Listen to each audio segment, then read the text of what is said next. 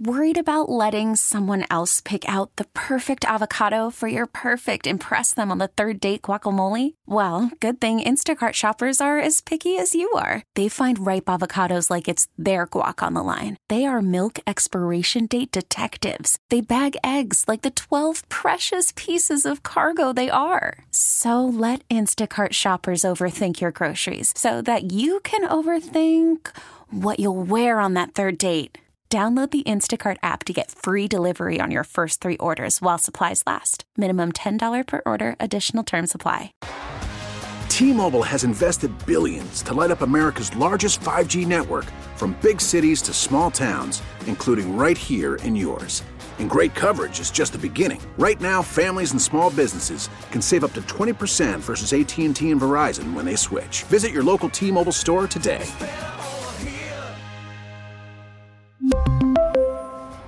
Plan savings with three lines of T Mobile Essentials versus comparable available plans. Plan features and taxes and fees may vary.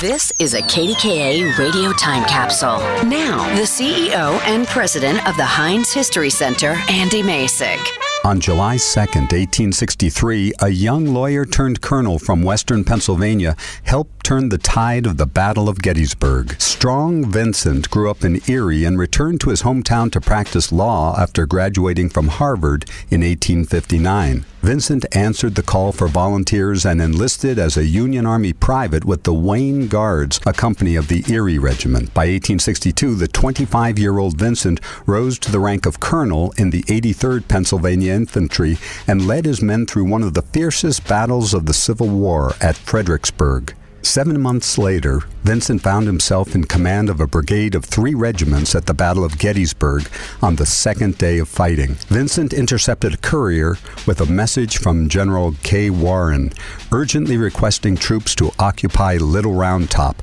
a strategically important hill anchoring the Union Army's left flank. Vincent did not wait for orders, but immediately double quicked his 1,300 men to the unprotected hill, arriving only minutes before the enemy.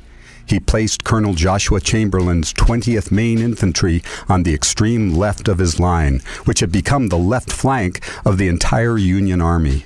As Confederate units from Alabama and Texas attacked, things looked desperate for Vincent's troops. In an effort to encourage his men to keep fighting as ammunition ran low, Vincent jumped on a rock and shouted, Don't give an inch, boys! Don't give an inch! Exposed above the hand to hand fighting, Vincent was struck by a Confederate musket ball and died of his wounds five days later. But thanks to Strong Vincent's quick thinking and heroism, the Union Army successfully defended Little Round Top and earned the victory at the Battle of Gettysburg, considered by many the turning point of the Civil War.